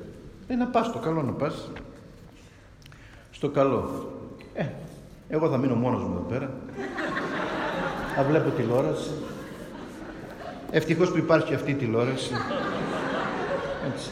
Πάει να ανοίξει την πόρτα, δηλαδή στην πόρτα είναι, στην πόρτα είναι και δημιουργεί, σπέρνει ενοχές. Σπέρνει ενοχές. Λέει πήγαινε. Έτσι αλλιώς εγώ πάντα μόνος μου είμαι. Πώς να πάει ο άλλος να το ευχαριστηθεί αυτό και να χαρεί όταν διαρκώς του παίρνει ενοχές. Ε, γυρίζει. Αυτό είναι, αυτό είναι όταν φεύγει. Μετά που γυρίζει είναι χειρότερα τα πράγματα. Χειρότερα. Λέει πώς περάσατε, λέει μια χαρά. Λέει, α, μια χαρά περάσατε. λέει, δεν έπρεπε να περάσουμε καλά. Λέει, όχι, όχι, αλίμονο προς Θεού, εσύ μια, μια ζωή την πάρτι σου κοιτάς. καλά. Λέει, δηλαδή περνάς καλά και χωρίς εμένα. Ε, και χωρί... ε, πώς, δηλαδή να μην περνάω καλά χωρίς εσένα, τι να κάνω, να κλαίω, να υποφέρω, να ακυρώνουμε, να σταυρώνουμε, τι να κάνω ας πούμε. Ε, άσε δε τώρα που υπάρχουν τα κινητά και πας να πιεις ένα καφέ και σου στέλνει 200 μηνύματα. Συνεχώς. Σου λείπω; Καλά τώρα έφυγα. τώρα έφυγα πριν από λίγο. Πότε να προλάβω; Ε, λοιπόν όλα αυτά δείχνουν μια αγωνία και ένα άγχος, μια εσωτερική ανασφάλεια και ένα ατακτοποίητο εσωτερικά ψυχισμό ε, ο οποίος δεν έχει εγρήγορη συνειδητική, ο οποίος δεν έχει βαθύτερα νοήματα και βέβαια όταν κανείς δεν έχει με τι να ασχολείται και δεν έχει ένα υψηλό νόημα τροφής που για μας είναι ο Χριστός, ο Θεός και η πνευματική ζωή, με τι ασχολούμαστε με τις ζωές των άλλων. Ασχολούμαστε με τις ζωές των άλλων. Γι' αυτό διαρκώς βλέπετε και ασχολούμαστε με το τι κάνει ο ένας και ο άλλος, διότι δεν μπορούμε, δεν έχουμε την τόλμη, την, την ενάργεια, την πνευματική να κατέβουμε εσωτερικά μέσα μας και να κοιτάξουμε τη δική μας ζωή και το δικό μας κόσμο. Λοιπόν, εγώ κάπου εδώ θα σταματήσω, να μην τα πούμε κιόλα, δεν πειράζει, θα αφήσουμε κι άλλο για μια φορά. Ίσως μπορεί μέσα από τη συζήτηση να υπάρξει κάποια ερώτηση η οποία να φέρει μια άλλη ξανά τοποθέτηση Εντάξει, κάπου εδώ λοιπόν τελειώνουμε και να περάσουμε. Να ευχαριστήσουμε λοιπόν.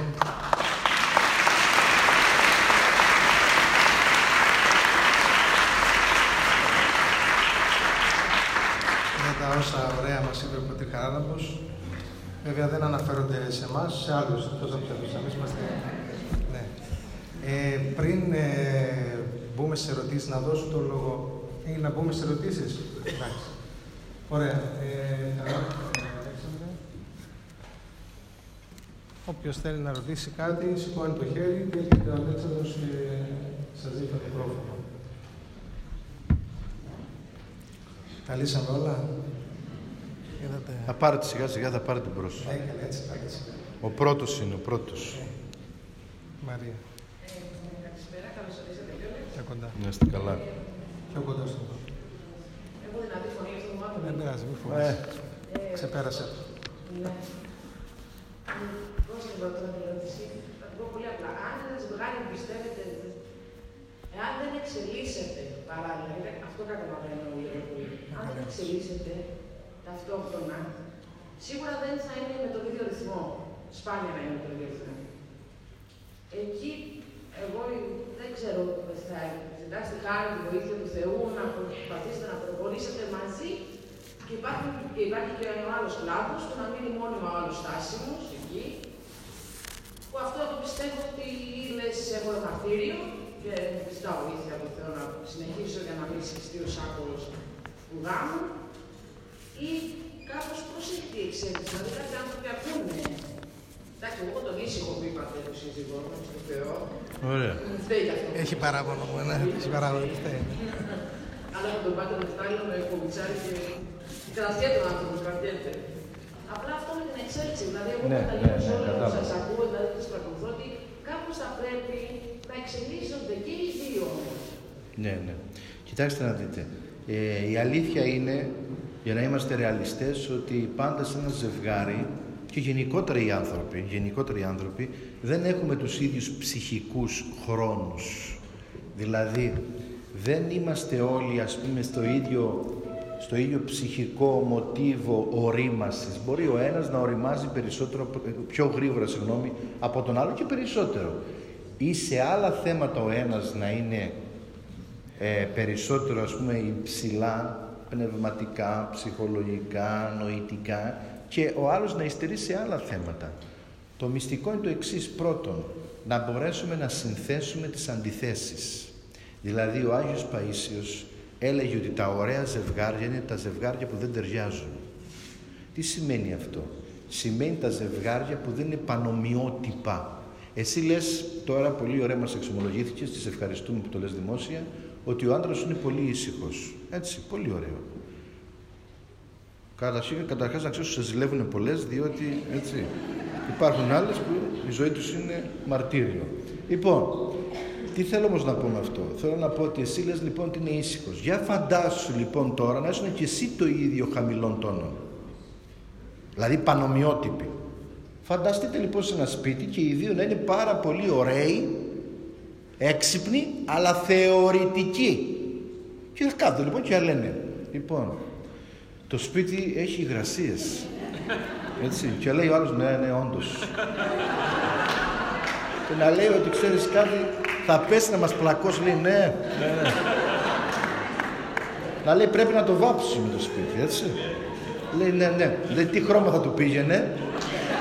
Λέει, αν του βάζαμε ένα καφέ εδώ με κάτι, μια, με μια αντίθεση, λέει, όντως, όντως καταπληκτικό θα ήταν. Αλλά δεν πάει κανείς να πάρει τις μπογιές. δεν πάει κανείς να πάρει τις ε, βούρτσες. Δεν πάει κανείς να, το, να σηκωθεί το πρωί να το βάψει. Είναι ωραίοι να λένε θεωρίες, αλλά δεν κάνει κανείς τίποτα. Στα σπίτια λοιπόν θα δείτε και στα καλά ζευγάρια, είχε δίκιο ο Άγιος Παΐσιος, είναι τα αντίθετα. Δηλαδή, ο ένας είναι ωραίος και βγάζει ιδέες, ο άλλος είναι πρακτικός άνθρωπος. Δεν του άρεσαν τα πολλά λόγια. Αυτός θα πάει το πρωί να πάρει μποζιές, θα είναι πρωί-πρωί 6 ώρα. Ο άλλος θα πει το καφεδάκι του και ο άλλος θα βάφει απ' έξω. Έτσι, λέμε ένα παράδειγμα. Βλέπετε, ο άλλος τρέχει να πληρώσει λογαριασμούς, να κάνει, να δείξει, είναι οργανωτικός, ε, ξέρει να συντονίσει, να συντονίσει 10, 11, 20 δουλειές ταυτοχρόνως. Μια δουλειά του αφήνεις και αυτή γραμμένη να την κάνει και δεν μπορεί να την κάνει. Τώρα φεύγεις στο σπίτι για λίγο και λέει, σε παίρνει 10 τηλέφωνα, πού έβαλες αυτό, πού έβαλες εκείνο, πού έβαλες το παράλληλο, πού είναι αυτό. Δεν μπορεί, χάνεται. Τελείωσε. Έλεγε ο Άγιος Παϊσίος ότι φαντάσου λέει τώρα να είναι λέει ο ένας ευαίσθητος, υπερευαίσθητος και ο άλλος λέει να είναι ρε παιδί μου άνθρωπος ο οποίος επίσης και αυτός να είναι πάρα πολύ ρομαντικός και ιδεαλιστής. Και να είσαι στη δουλειά, να σχολάς, να είσαι μαλώσει με το αφεντικό σου, να πηγαίνεις σπίτι απελπισμένος στον αχμό, γιατί μπορεί να σε διώξει κιόλας, σου μπαίνει και ο λογισμός ότι μπορεί αύριο να μου ανακοινώσει ότι φεύγετε από τη δουλειά, κύριε Τάδε, και πας σπίτι, μπαίνεις μέσα και βλέπεις τη γυναίκα σου να κρατάει το κεφάλι της. Και να είναι μπροστά στο τζάκι, ας πούμε, αν έχει τζάκι, στο ίσο, να κάθεται έτσι. Λοιπόν, και της λες, Αχ, δεν είμαι καλά, είμαι χάλια. Της λες, ας πούμε, είμαι... γιατί θες να πεις τον καημό σου; Αλλά αυτή είναι το ίδιο. Και σου λέει, και εσύ είσαι χάλια; Εγώ να δεις. Λέει και εσύ, λέει και εσύ κάτσε λίγο κάτω. Κάθε κάτω και αρχίζουν.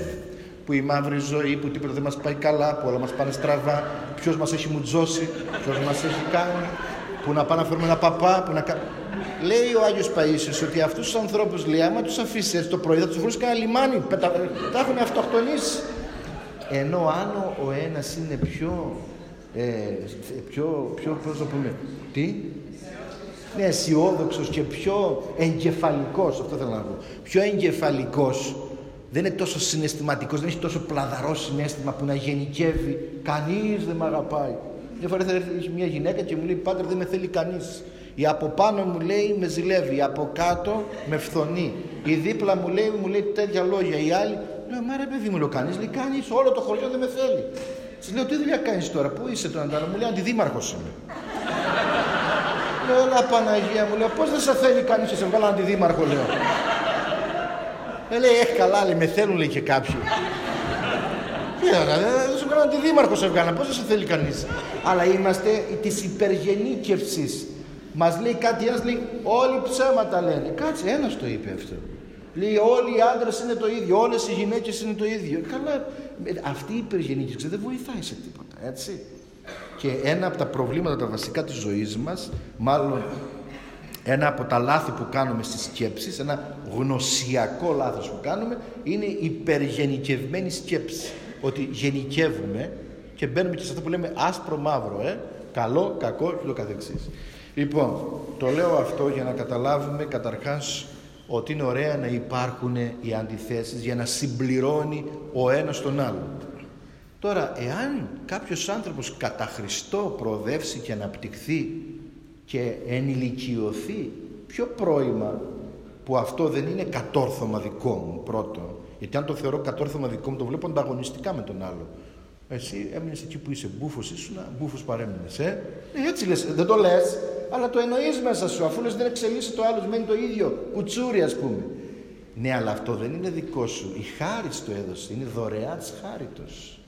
Δεν είναι αποτέλεσμα. Ε, μπορεί να, μπορεί να, να απαντάει ο Θεός στον πόθο σου, στη λαχτάρα σου, στην εξήτησή σου, αλλά δεν είναι δικό σου κατόρθωμα, γιατί πολλοί εξητούν και μένουν σε πάρα πολλά χρόνια σε μια κενότητα της παρουσίας του Θεού. Οπότε είναι δώρο. Δεν, το, δεν μπορώ να το δω ανταγωνιστικά. Το άλλο είναι ότι αν εγώ εξελίσσομαι πνευματικά, και εδώ είναι η διαφορά με την κοσμική εξέλιξη, όταν εξελίσσομαι κοσμικά, νοητικά, νοσιαρχικά, αυτό μου δημιουργεί μια έπαρση απέναντι στον άλλο. Και εκεί βλέπω τον άλλο ως υποδιέστερο, αργόσυρτο. Ενώ εάν εξελίσσομαι κατά Χριστό, τον άλλο τον αγαπάω πιο πολύ που δεν έχει φτάσει ακόμη, που δεν έχει ξυπνήσει ακόμη πνευματικά, που δεν έχει καταλάβει δηλαδή, δεν το βλέπω ανταγωνιστικά, το βλέπω αγαπητικά και εκεί θα φανεί αν η εξέλιξή σου και αν η πρόοδο που λες ότι έκανες είναι κατά Χριστόν. Διότι αν, αν είναι κατά Χριστό, τότε κάνεις τα πόδια σου που λέει το γεροντικό, ε, που λέει το γεροντικό, ότι κοιμόταν ένας μοναχός στην ακολουθία και πήγαν οι μοναχοί και είπαν στο γέροντα, γέροντα, έρθει στην εκκλησία και κοιμάται. Και δεν ξέρουμε τι να κάνουμε. Λέει, εσύ τι λες, λέει, εγώ λέω να τον βγάλουμε έξω. Λέει, εσύ τι λες, λέει, εγώ λέω να τον ξυπνήσουμε, το τέτοιο. Εγώ λέω να τον επιπλήξουμε. Ε; Και λέει ο γέροντας, εγώ πάντως στη θέση σας τα έκανα τα πόδια μου μαξιλάρι να κοιμηθεί. Αυτός είναι ο πνευματικός άνθρωπος μες στην εκκλησία που δεν βλέπει τον άλλο, ο άλλος που δεν έχει προδεύσει, δεν είναι ο, ο, το εμπόδιό μου. Ε, τον αγαπώ πιο πολύ επειδή δεν έχει προδεύσει ακόμη και περιμένω και αναμένω και προσκαρτερώ και είμαι δίπλα του. Έτσι. Ναι. Άλλος που θέλει να ρωτήσει κάτι. Καλησπέρα. Εγώ θα ήθελα να σταθώ σε ένα γεγονό. Έστω ότι ξεκινάει ο καθένα προσωπικά, κάνει την εσωτερική του διαδικασία, βρίσκει τον εαυτό του, ξεκινάει λύνει ένα-ένα λιθαράκι, γιατί εν τέλει δεν είναι ένα το μεγάλο πρόβλημα που έχουμε και πρέπει να λύσουμε. Είναι πολλά από τα μικρά μαζί που μαζεύουν. Καταφέρουμε να λύσουμε τα πολλά μικρά μα. Ε, έχουμε μια στάση ζωή και όταν τελικά λες, αν με θέλει μαθαίνω να γνωρίσω τον άνθρωπο αυτόν με τον οποίο θα έχω ένα κοινό πεδίο ορισμού, προσωπικό κοινό, ε, στον φέρνει και τον γνωρίζει αυτόν τον άνθρωπο και είναι και εκείνο σαν και εσένα. Και προχωράει και έχει μια σχέση υγιή, ουσιώδη, ανθρώπινη, γιατί πλέον γύρω μα νομίζω ανθρωπότητα δεν είναι αυτό που κατορίζουμε ότι είναι το λεξικό μα, το που Και έχει αυτή την ιδανική σχέση. Ιδανική εντό εισαγωγικών, έτσι. Ε, σχεδόν σε όλου του τομεί μια σχέση. Ε, νιώθει την πληρότητα και βγαίνει έξω ευτυχισμένο και σε ρωτάνε οι φίλοι σου, οι παρέ σου,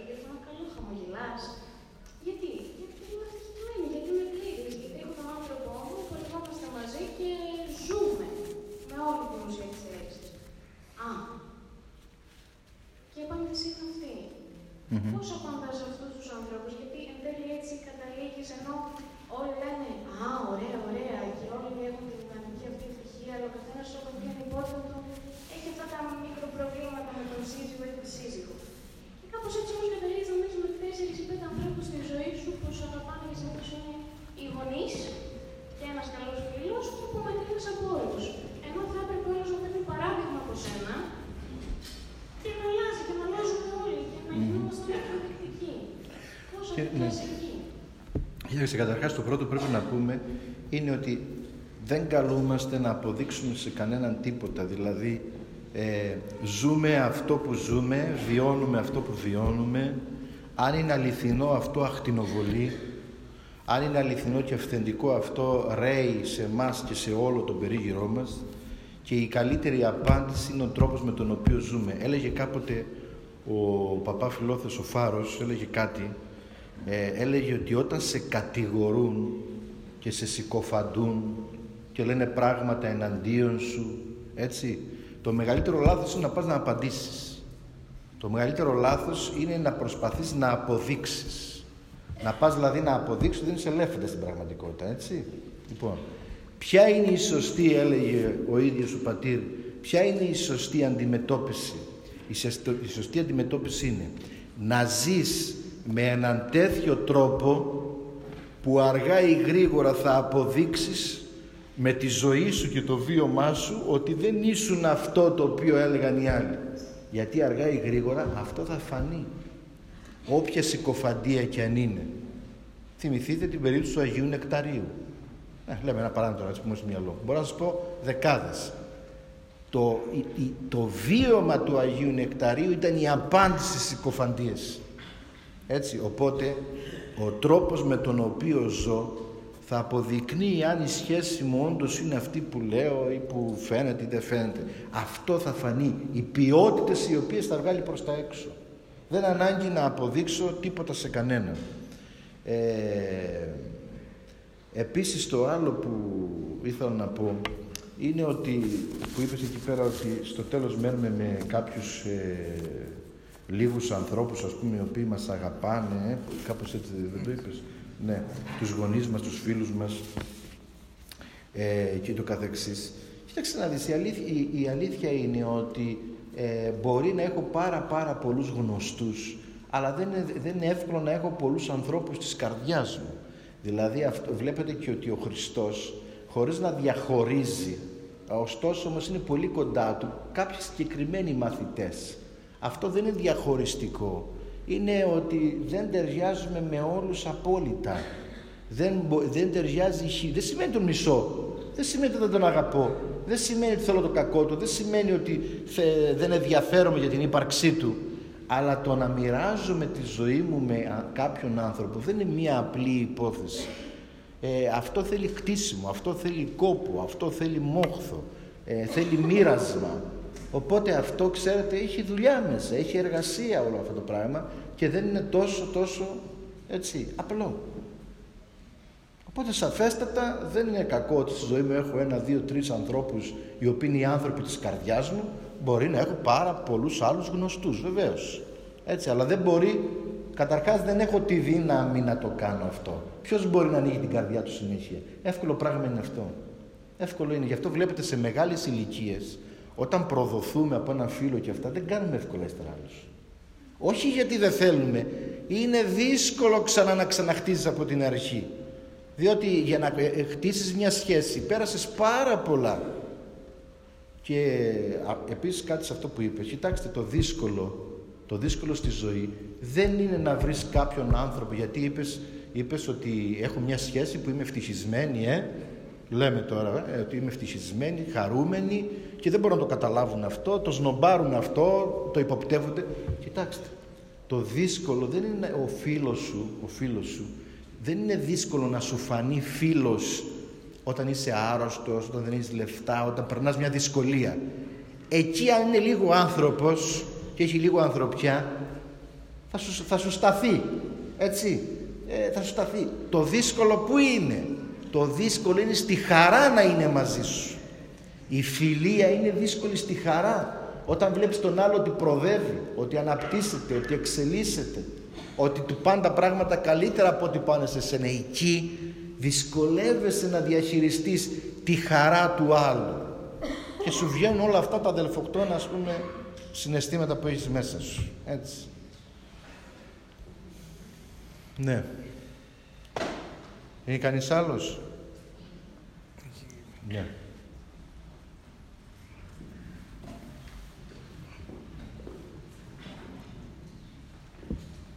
Καλησπέρα σας. Σας ευχαριστούμε μεγάλη δουλειά που σας έχουμε εδώ. Ε, εγώ θέλω να ρωτήσω, βέβαια μιλήσατε κυρίως για το γάμο που πρέπει να προσπαθούν και οι Εγώ θέλω να ρωτήσω από πλευράς ανθρώπων που είναι ελεύθεροι άντρε γυναίκε και να ζητούν τον σύντροφό τους. Ναι.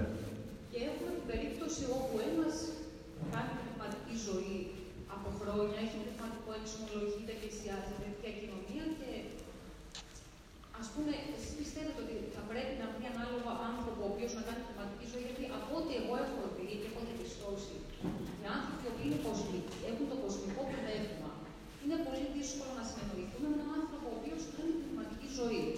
Και αν δούμε και την πλειοψηφία, δηλαδή, γενικά το κοσμικό πνεύμα επικρατεί στι μέρε μας, έτσι.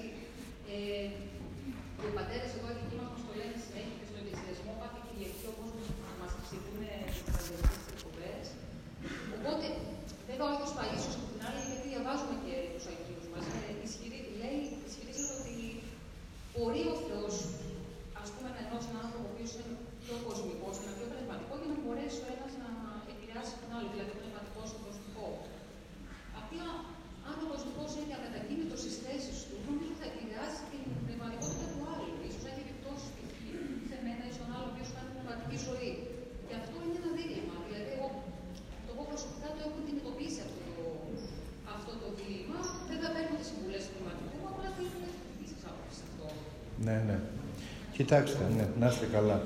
Κοιτάξτε, η δική μου ταπεινή άποψη, η οποία μπορεί να κάνω και τελείως λάθος, είναι η εξής ότι ε, καταλαβαίνω απόλυτα αυτό το οποίο εννοείτε και καταλαβαίνω απόλυτα και τις έννοιες τις οποίες θελήσατε να χρησιμοποιήσετε. Σας αντιλαμβάνομαι πάρα πολύ καλά. Απλούστατα θα σας πω ότι εγώ, σε μένα προσωπικά δεν, αρέ, δεν μου αρέσει ο διαχωρισμός εμείς οι πνευματικοί και αυτοί οι έξω οι μη πνευματικοί, εμείς που είμαστε εδώ μέσα στην αίθουσα και αυτοί έξω που είναι αυτοί και ο καθεξής. Έτσι, ε, ύστερα να ξέρετε ένα πράγμα, το πνευματικό με το, το μη πνευματικό, η, η, τα όρια τους είναι πάρα πολύ λεπτά. Δηλαδή, τι θέλω να πω, προσέξτε, θέλω να πω, μην παρεξηγηθώ.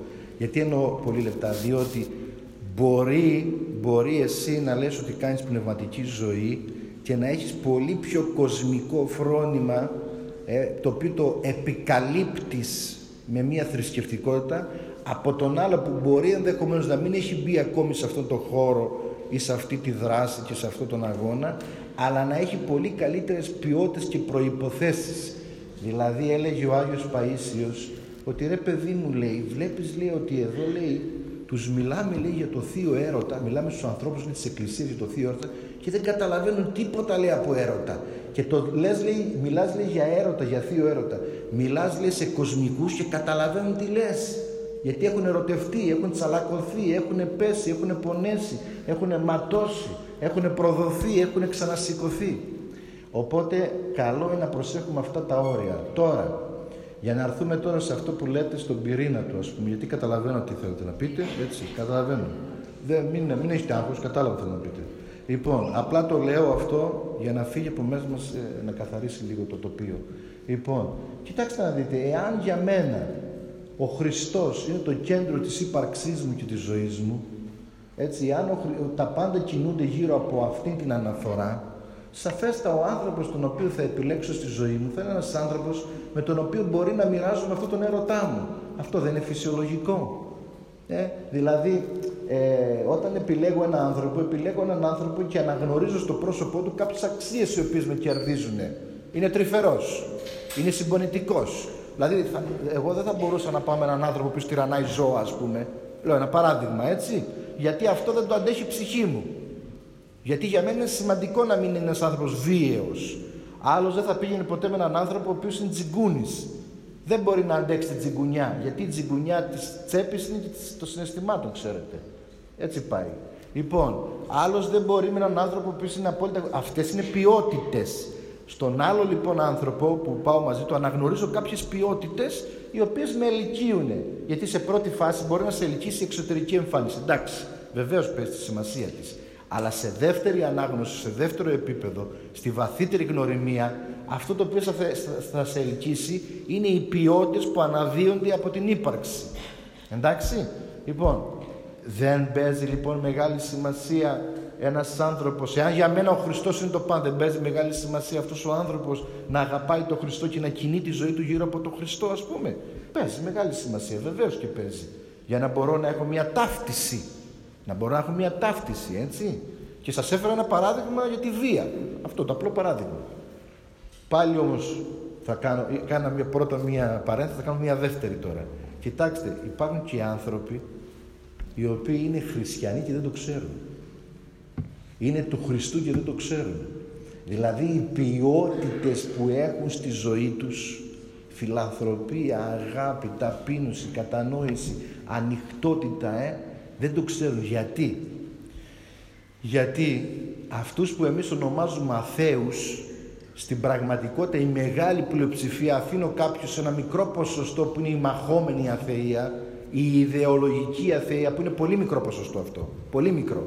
Οι περισσότεροι όταν λένε ότι δεν, ε, δεν πιστεύω στο Θεό, δεν πιστεύω στο Χριστό, απορρίπτουν την εικόνα που τους έχουν δώσει περί του Θεού.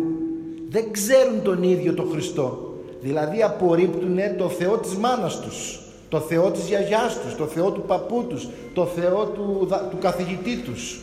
Απορρίπτουν μία έννοια που τους παραδόθηκε, την οποία είναι ταυτισμένη με ενοχές, με φόβους, με απειλές, με καταπίεση που δεν τους αφήνει να αναπνεύσουν, τα πάντα είναι αμαρτία, που και να αναπνεύσεις να, να περπατάς είναι αμαρτία, που πάντα κάποιος σε αστυνομεύει, κάποιος σε παραμονεύει, κάποιος σε απειλεί και σε καταδικάζει.